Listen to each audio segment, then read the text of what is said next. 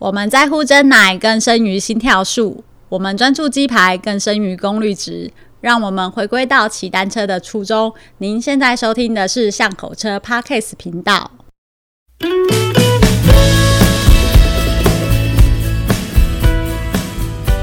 大家好，欢迎来到巷口车的 Podcast 频道，我是 Nico。Hello，各位听众朋友，大家好，我是光头哥哥。今天呢，我们一样是邀请到了光头哥哥的大学长来到了我们的现场。我们学校是单车活字典，欸、真的，真的，你终于改了 之前。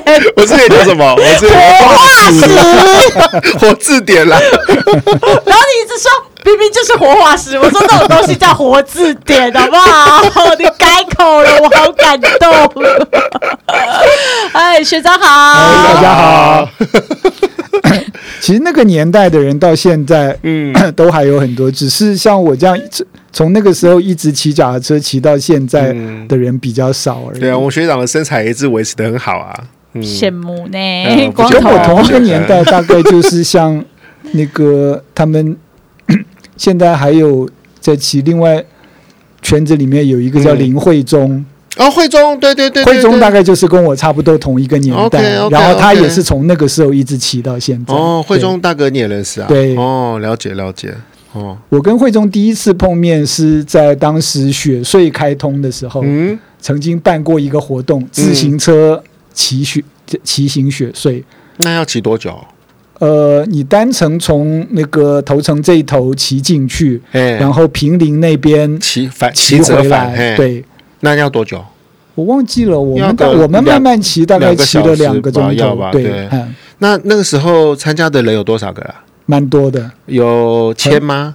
应该有，应该有。对，哇，这个这个就一辈子就这么一次，哎，对，因为他通车以后你就不可能再骑了，对对。讲到这个，当时慧中骑的是一台 Klein 哦，双地震的 Klein 哦，我知道，我知道那那台车我还记得哦，那个 Klein 好漂亮，哦，那个时候的那个名车，对对对，现在很少看到 Klein 的，可能这个品牌他被 Track 买下来了，嗯，OK，所以当时的一些经典车款跟它的那个工法涂装啊什么，现在都变成是很稀有的。讲到那个骑高速公路，嗯，呃，我也有过两次经验，一次是在。台中大甲那边，嗯、不是不是大甲，还是丰原，反正就是外环道。嗯、那个时候刚修了一条那个外呃高速公路，嗯、然后在开通的前一天，那个我的好朋友死党尼克森，他就跟我讲说：“哎、欸，我们半夜去骑那个好不好？”他 就我们两个就把脚踏车放到那个小发财车上面，然后开到那个。那个路障之前，然后把脚踏车跨过去，然后就大半夜在那个上面飙来飙去，飙来飙去，还蛮好的耶，精神胜利法，哎呀，嗯，好有趣哦。因为慧中，我后来发现比较出乎我意料惊讶的地方是，他我印象中当时是住淡水，嗯，那。我是住在小巨蛋这边，嗯，可是那个时候我上班的时候，每天在长春路口在等红绿灯的时候，嗯，就会看到他骑脚踏车带着那个是马鞍带这样子一路骑过去。那后来。间接跟他在基金会在聊到这件事的时候，他才说：“他说对啊，那个时候他每天从淡水这样骑脚踏车骑到台北来通勤。他曾经是基金会的副执行长。对对对对对，那我认认识他的时候，他就是在副副执行长的状态。对，嗯。那所以我觉得，再加上后来我知道说他从跟我差不多年纪，那也是从那个年代就一直骑车骑到现在，所以我觉得怎么讲，在。以现在来讲，像我们这种是比较少，嗯、因为有很多当年我的同学朋友，嗯、哼哼后来就都不再骑车。嗯，所以学长，那个你在你这么长的骑车的历史里面，你到底拥有过哪些脚踏车？你要不要在节目上一个一个跟我们回顾一下？小学的时候骑的就是第一代的那个钢管通勤车，就就等于是。那个早期的那个来历，来历的标准车款，就上管可以移来移去的那个。啊哈。那后来第二台是日本弯把公路车。哦，你就你上次节目说的那个类似像场地车的那台车嘛？嗯啊，然后再来就是那个当兵回来前后的时候，那个时候买的那个 Cruiser。嗯哼。那 Cruiser 先后有两台，第二台骑了很久，大概十多年。哎、嗯欸，对，学长，你你上从上次到现在一直在讲那 Cruiser，但是我好像真的没有骑过 Cruiser、欸。那 Cruiser 骑起来的感觉到底像什么啊？以当时来讲，一般的不管是公路车或者通勤车，都是那个轮胎比较细，所以刚开始骑 Cruiser 的感觉就有一点像后来我骑到胖胎车的那个哦，那个感觉就是我们现在那个有些人会拥有的那个胖胎车嘛，对，它那个骑起来会有点洗嘛洗嘛，就是那个有点避震的感觉，对不对？就你觉得像是，因为我觉得他们那种那种轮胎是。嗯一般我们都是高压轮胎，对，那种轮胎是低压轮胎，是是是，所以低压轮胎的那个大概打个四十磅就了不起了吧？是，而且它本身的那个弹性会让你很有很有感受，还有它比较宽，所以说那稳定性你会觉得很有安全感，对，啊、嗯，就像摩托车那样子，所以。我觉得后来的那个胖胎车，嗯，其实等于是进化版的那个 Cruiser。哎、嗯欸，我我想再帮听众朋友补充一下，就是 Cruiser 的样子。嗯、那 Cruiser 它其实是我们中文叫沙滩车吧？好、哦，它车架的那个形式啊，如果你在网络上去搜寻那个图片的话，它会是曲线居多，那多半都会把它做成像水滴形那样子的车架结构，然后。它的把手形态呢？牛角把呀，牛角把就个大大圆把，对不对？然后或者是有的是像哈雷车这样子，像早期的哈雷，对哈雷车那种，就是那个叫人缘把那样子、啊嗯、哦。那坐垫呢？坐垫是那个有那个避震避震弹簧在后面两个，而且多半都是做成三角形的，对、嗯。然后它是那个比较厚的海绵，那个泡棉，而且那个坐垫的宽度也比较宽嘛。对，哦哦哦。哦，而且还是不是有一些 Cruiser 它的那个坐垫的后面还会有个有点像椅背的设计，哦，短短的，它会有一个那个弧弧形出来，那个像。像是钢圈一样的一个护把，对对对对对，因为我看在就是在公馆这边啊，有一家我常去吃的汉堡店啊，那个店主店老板他就把他自己的一般的通勤公路车的椅垫改成那个样子，太伟大，真的很酷哎、欸嗯，好好。那其实我觉得在在美国来讲，Cruiser 是一个比较生活化的车子吧，而且它是一个。一个 icon，嗯嗯嗯嗯嗯，对他们来讲是一种是一种生活文化的一个特色，对对对，所以他们大概从一九四五零年代左右、嗯、一直到现在、嗯、都没有什么特别的那个变化、嗯，一直都是维持的那个样。然后他们早期的那个古董古董车款、嗯，现在也都还有怎么讲，还有很多人在收藏。对。对对，对。哦，所以 Cruiser Cruiser 完了以后呢，还有过哪些车？完了以后，因为 Cruiser 就骑骑了十多年，对，一直到大概就是后来开始网络上有了比较那个单车的那个同号有一些交流之后，嗯嗯嗯那就开始骑那个登山车。嗯嗯嗯，所以我 Cruiser 之后。还有过一台类似像那个钢管车的那个内变速的那个钢管车，内变速的钢管车、啊，好特别哦。对，但是是通勤的吧？它不是竞速的吧？对，是平把的吧？对，平把哦，平把，平把的内变速的钢管车，我的国中同学就有。许 Shimano 的哦，对对对对对对对，那个那个我的国中同学他就他就骑那个上下学，嗯，我看过。嗯，高档哎、欸，在那个时候是觉得它比较比较特别，因为那个那边书在当年那个时候大大概西元两千年左右还不是那么普遍的时候。但是我去查那个单车的历史啊，那个我不知道学长知不知道，就是内变速的那个那个发展，它其实是比外变速机更早的呢。对，哦，包括那个。轴传动也是，对对对对对。其实，在那个二十世纪初期，脚踏车就有轴传动。是是是是。是，对，那个链条呢都是很后面的事情了。哦，我也曾经买过一台轴传动的脚踏车，只是、欸、只是也是后来也是被偷，所以那个拥有时间都不是很久。好了，我感谢学长造福我们这一些 偷车贼。后来就是骑捷安特第一代的那个 Maestro 那个双避震。嗯，我我我我买了第一代，你说 NRS 吧？呃，NRS 的时候它还没有那么强调 Maestro，嗯嗯，它是从第一代的那个 Trans Trans 跟那个 Rain 开始，嗯嗯，所以我我买的那个是二零零五年第一代的 Rain，嗯嗯嗯，哇，一买就买那么那么重口味的哦。当时其实就你讲到这个部分，在朋友之间就有过争论。好，那个时候他们觉得说，那你干嘛一开 直接就买到那么高呢？那对我来讲，我觉得如果你 往后你还是要一直去升级的话，我不如一次就一次到位。对，嗯，结果呢？结果就一直骑到现在。然后当时的那些他们骑那个叉 T C 也好，骑那个 NIS 的其他的那些车友啊，到最后也都换成跟我一样车，只是他们多花了五六年的时间。呀呀呀！但是你在骑那个 Rain 的时候，你是把它当当代步车骑，还是你真的拿去下去去玩 Off Road 啊？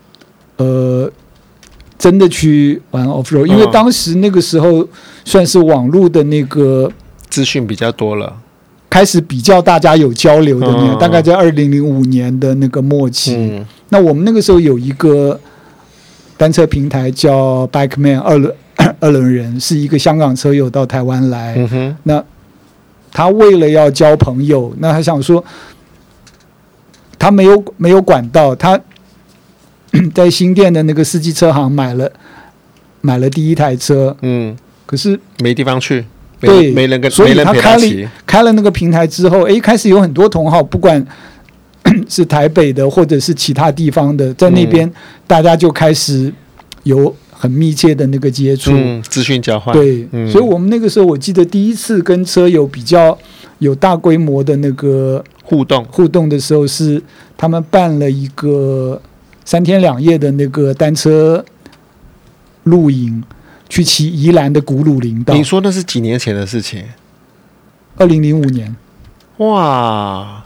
那古鲁林道后来因为台风的关系，整个崩塌掉了，嗯、所以那个路线后来就没有办法再去。哦、要不然本来古鲁林道是可以从寒溪一路通到翠峰湖的。嗯嗯、OK，那。讲到这个单车露营，我就有好奇了，就是现在的我们接触到了登山装备，对，又轻又小，体积又小，然后材料又高科技。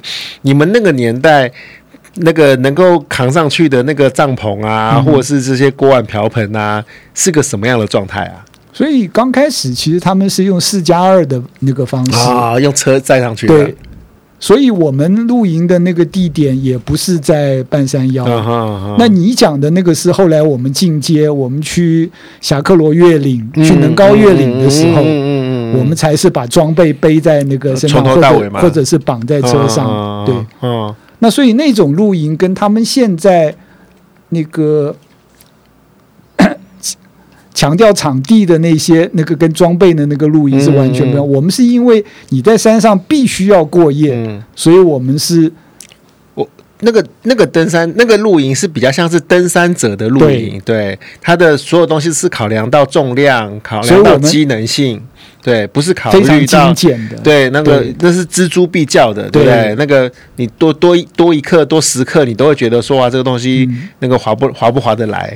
而且我觉得当年最特别的一点，是因为那个时候网络的讯息还很少，嗯，所以不管我们去能高越岭或者是那个霞喀罗越岭的时候，我们都参考很多。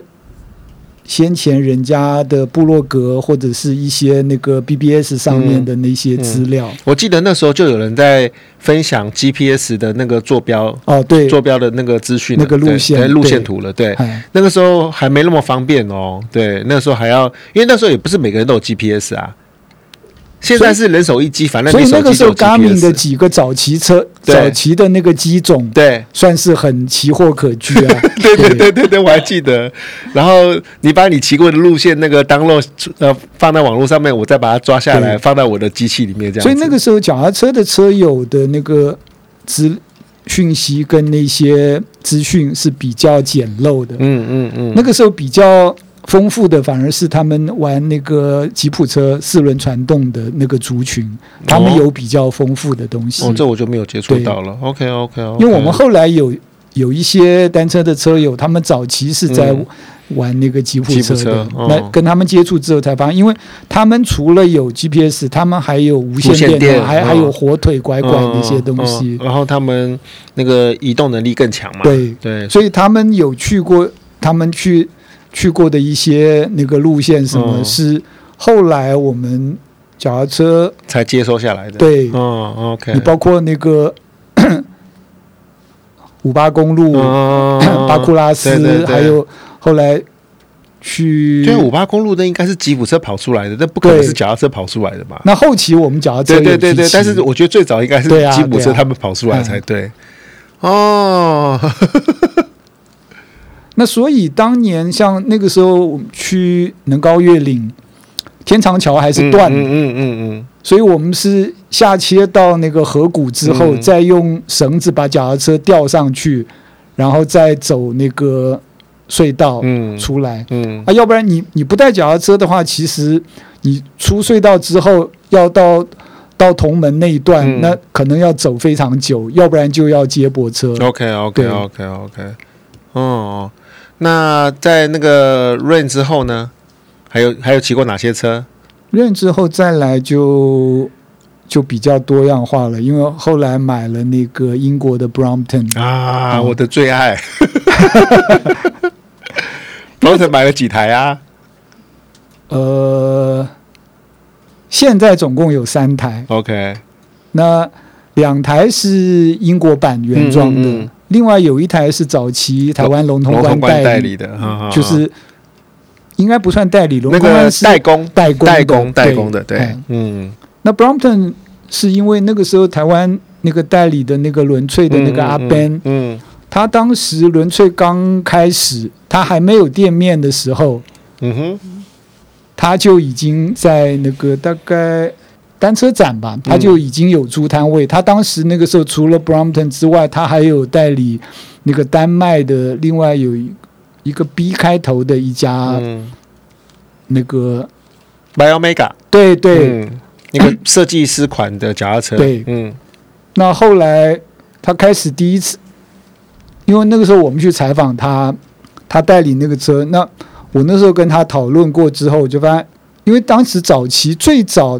龙通关在代理那个时候，捷安特的那个店还还有经销过 Brompton。嗯嗯。那个时候最红的是那个新义路跟建国南路口那个一零二那家车车行，大森林公园旁边那个。对。那他那个时候就有经销过 Brompton。那当时那个时候 Brompton 是还是很小众，还没有像现在这么红。嗯。那所以。那个时候，我们跟阿 Ben 讨论到，他要他要代理那个那个厂牌，就觉得 哎，那那 这个是一个很有趣的一一一一个开始。嗯嗯、可是那个时候，我对 Brompton 还不是那么有兴趣。嗯、当时那个时候在折叠车中间，你从那个包括 Dahon 啊，包括一些其他的，那时候就对啦。那个时候还在比较，嗯、觉得说不知道到底是哪一个才是最、嗯、最合适。我也经历过那个挣扎过，对。对那最后会买是因为大概零八年之后，Brompton 出了泰版。嗯，那在那个移动的时候，你使用上面，你觉得说进化到那样子，那个那个诱因让你更更觉得是想要拥有它，对，想拥有它。所以我是它泰版出来了之后我才买的。OK，那 Brompton 之后呢，还拥有过哪些车？那反而就走回头路了，因为 Brompton 之后呢，你就觉得说怎么讲，高价的单车其实也就这样子了。而且怎么讲，我我觉得就就变成是装备竞赛。对，嗯，那想要想要返璞归真一下。那我觉得单车是一个很生活化的、很生活化的东西，然后而且对我来讲是一个交朋友的那个、嗯、那个媒媒介。嗯、那台湾早期有一批那个。他龙通关代工的那个年代，除了 Brompton 之外，嗯、他们还有一批是那个打红，对，打红老雕的那批车。嗯、那那个是怎么讲？它比 Brompton 又更低阶，嗯嗯嗯，所以它所有的耗材啊什么，嗯、又更更更对更更容易取得，门槛更低了。嗯、那个都是以以现在来讲，你不管是它的轮框，或者是那个轮轮胎啊，嗯、或者什么那那那些耗材，都是一般买菜车的那个等级。对对对对对。而且它的那个结构是你自己 DIY 就可以处理的。嗯嗯，嗯。那所以反而后来你发现他们在市场上流通的那个二手，嗯、你大概花个一千多块左右，嗯、你就可以找到一找到一台状况还可以的那个。嗯嗯那个老车，然后整理完之后，嗯、它就很方便，因为你不用像 Brompton 那么那么小心。嗯嗯、像我先前去高雄、去台中找 找朋友，你带一台 Brompton 去，你不管是在那个火车 或者是客运上面，嗯、或者你到了当地，你总是要很刻意的去、嗯、去留意它。对对对。那后来我骑那个 老的大轰之后，你就会觉得说。它就跟骑一台普通的买菜车一样，你可以很随性的去使用它，没有那个心理负担。学长，我现在终于知道为什么你会丢那么多脚踏车了，因为太相信别人了。佛系，佛系。啊，有趣。不过这这这是一个返璞归真的那个过程啦，哈，绕了一大圈。嗯，我觉得中间都是有意义的、啊，都是有价值的哈、啊。嗯、那个每每一个每一个车款的拥有，其实它都带给你不同的思考，然后不同的境界嘛。对，我觉得这这都这个回过头来想，其实都都是充满的意义的。啊，然后、嗯、那个 我后来我大概在五年前退休嘛，所以后来我高雄有个车友，嗯、其实在那个车界还算。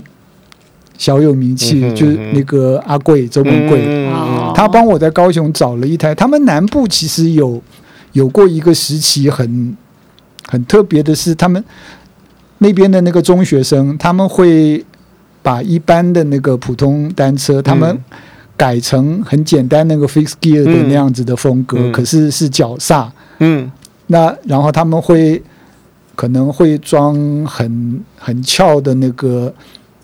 那个挡泥板或者什么，但 但是对他们来讲是一个特殊的次文化。筒挡泥板，对对。对，还有那个轮圈上面会有很多亮亮的珠珠，然后挡泥板有好多层，对对，然后包括那个牛角也是一层又一层。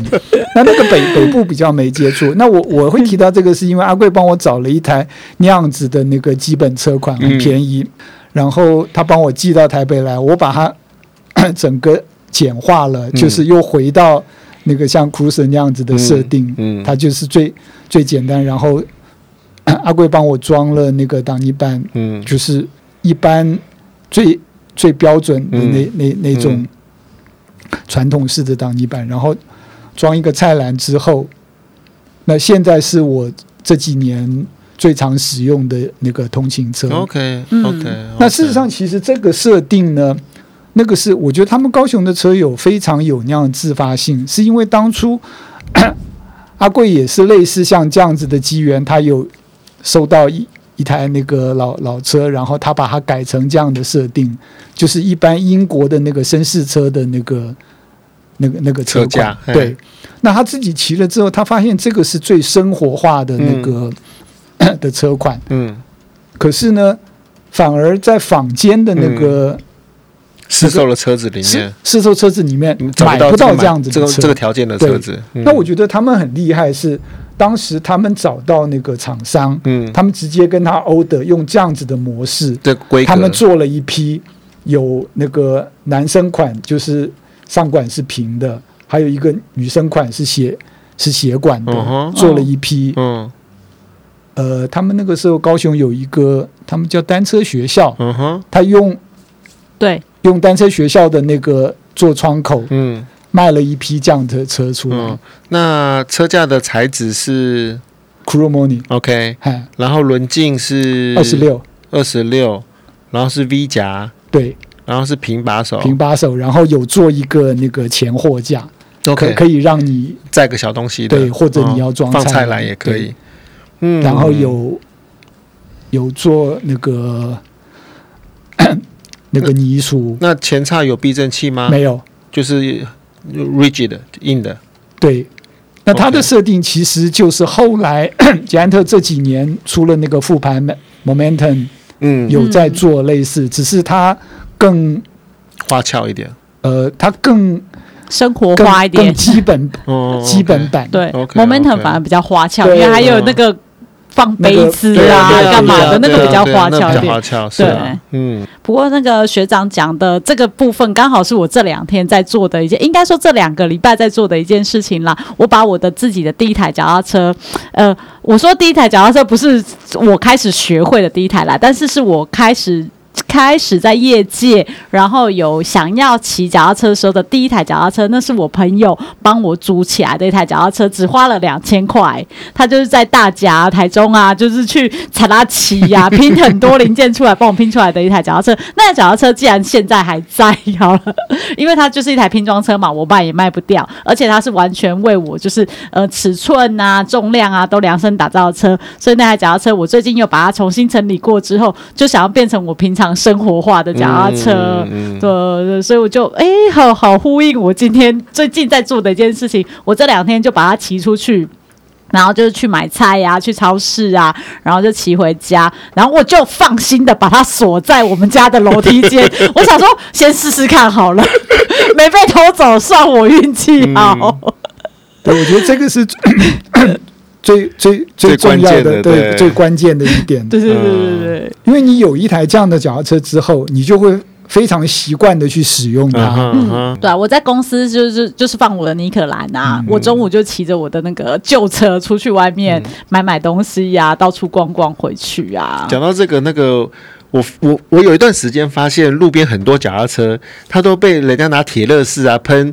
喷一点一点一点一点一点的那个防盗色块，对，那就是为了防 防盗，让小偷不想去偷。对对对对，我说哇，那个也是一招啦。但是我是真的很难接受我的脚踏车被喷成这个样子。对对，但是你就是可以选择说更生活化一点的脚踏车的的规格的零件，对对，它就更更实际一点。对，你骑到哪里你都觉得哎可以很放心。对。那我个人的话，其实还除除了 跟 Nico 一样的出发点之外，嗯、我还有一个那个 让我对这样子的车有另外一种感情，是因为我类似像这样的车，我有两台，嗯、一台是单避震的那个 街道车，嗯、一台就是现在在骑的这台那个买菜车。这两台呢，都是我不同的朋友用他们废弃的零件，嗯、或者说有不同的朋友过了他们的手帮我 弄过之后，然后组合起来的。嗯嗯嗯嗯、所以除了那个方便之外，他们也都包含了我不同那个时期的朋友的那个感情，嗯、那个有个记忆在那边、啊，对那个元素在里面。嗯、我觉得这样子的东西对我来讲。它比那个名贵的东西，它更、嗯、那个意义更深刻。嗯、完完全认同，嗯、完全认同。我那一台那个单避震的那个街道车，嗯，是很早期法国有个牌子叫 Edgestone，它是我不知道光头知道不知道，早期有一款那个 下坡车叫的牌子叫那个 Mountain Cycle。嗯嗯嗯嗯，它在两千年之前，它有一款那种一体成型的那个压铸式的那个车架。对，嗯，那 在那个年代，曾经有一段时间短期是流行过，所以它那个造型是很特别。嗯、那当时可能有一批代工厂商流出来的车，它配了很高档，全部都是那个 XTR 的那个零件。嗯、那有流出来，可是。因为是旧款车，嗯、所以虽然是库存新车，但是不贵，整整车大概才不到两万块。嗯、有朋友他们买到一批，大概五六台，大家分一分。嗯、那有一个朋友呢，只对那个零件有兴趣，嗯、所以他把车那些东西拆下来之后，就只剩下那个车架。嗯，那我想那个车架很很特别啊，我说那可 车架可不可以给我？因为他他说那个车架卖也卖不了多少钱。嗯那我拿了车架之后，想说，那这样子如果有办法组起来，跟朋友之间就稍微问一下，哎，刚好有人 这个多了大盘，那个多了前叉，那凑一凑，哎，就只差轮组了。嗯嗯。那台中有一个小朋友，那个时候是他们在玩街道车的。嗯、他说：“哎，生哥，那我有刚好有便宜的轮组，这个也很好用。然后有有一组那个拆车的那个街道胎，嗯嗯嗯、哦，那我帮你寄上来哈。嗯哼嗯哼”就这样拼凑起来、哎、就拼拼出来那台车，所以那台车是有一段时间，我常常我在台北逛街的时候，嗯、如果不是特别的那个用途，嗯、我就骑那台就觉得很开心，嗯、很舒服。它背后有一大堆的回忆跟记忆，哎、对，对而且它又很特别，因为独一无二，你找不到第二台。对，因为早期的那个街道车，他们那个设计是很有特色，嗯嗯，所以那台车虽然骑的那个机会不是很多，但是。一直都还留着，然后也是很很喜欢的一台。嗯嗯，好喽，那我们今天呢，听了学长跟我们分享那个他历年来曾经拥有过的各式各样不同的单车，单车故事呀。那也透过这些单车，让我们好像经历过那个这些之前我们曾经错过的岁月。好，因为我还没出生啊。卖阿内狗，卖阿内狗。好喽，那我们今天就谢谢学长的分享。那下次我们再请他聊聊别的单车的故事喽。好，谢谢学长，嗯，谢谢，拜拜，拜拜。以上节目由五祥贸易赞助播出。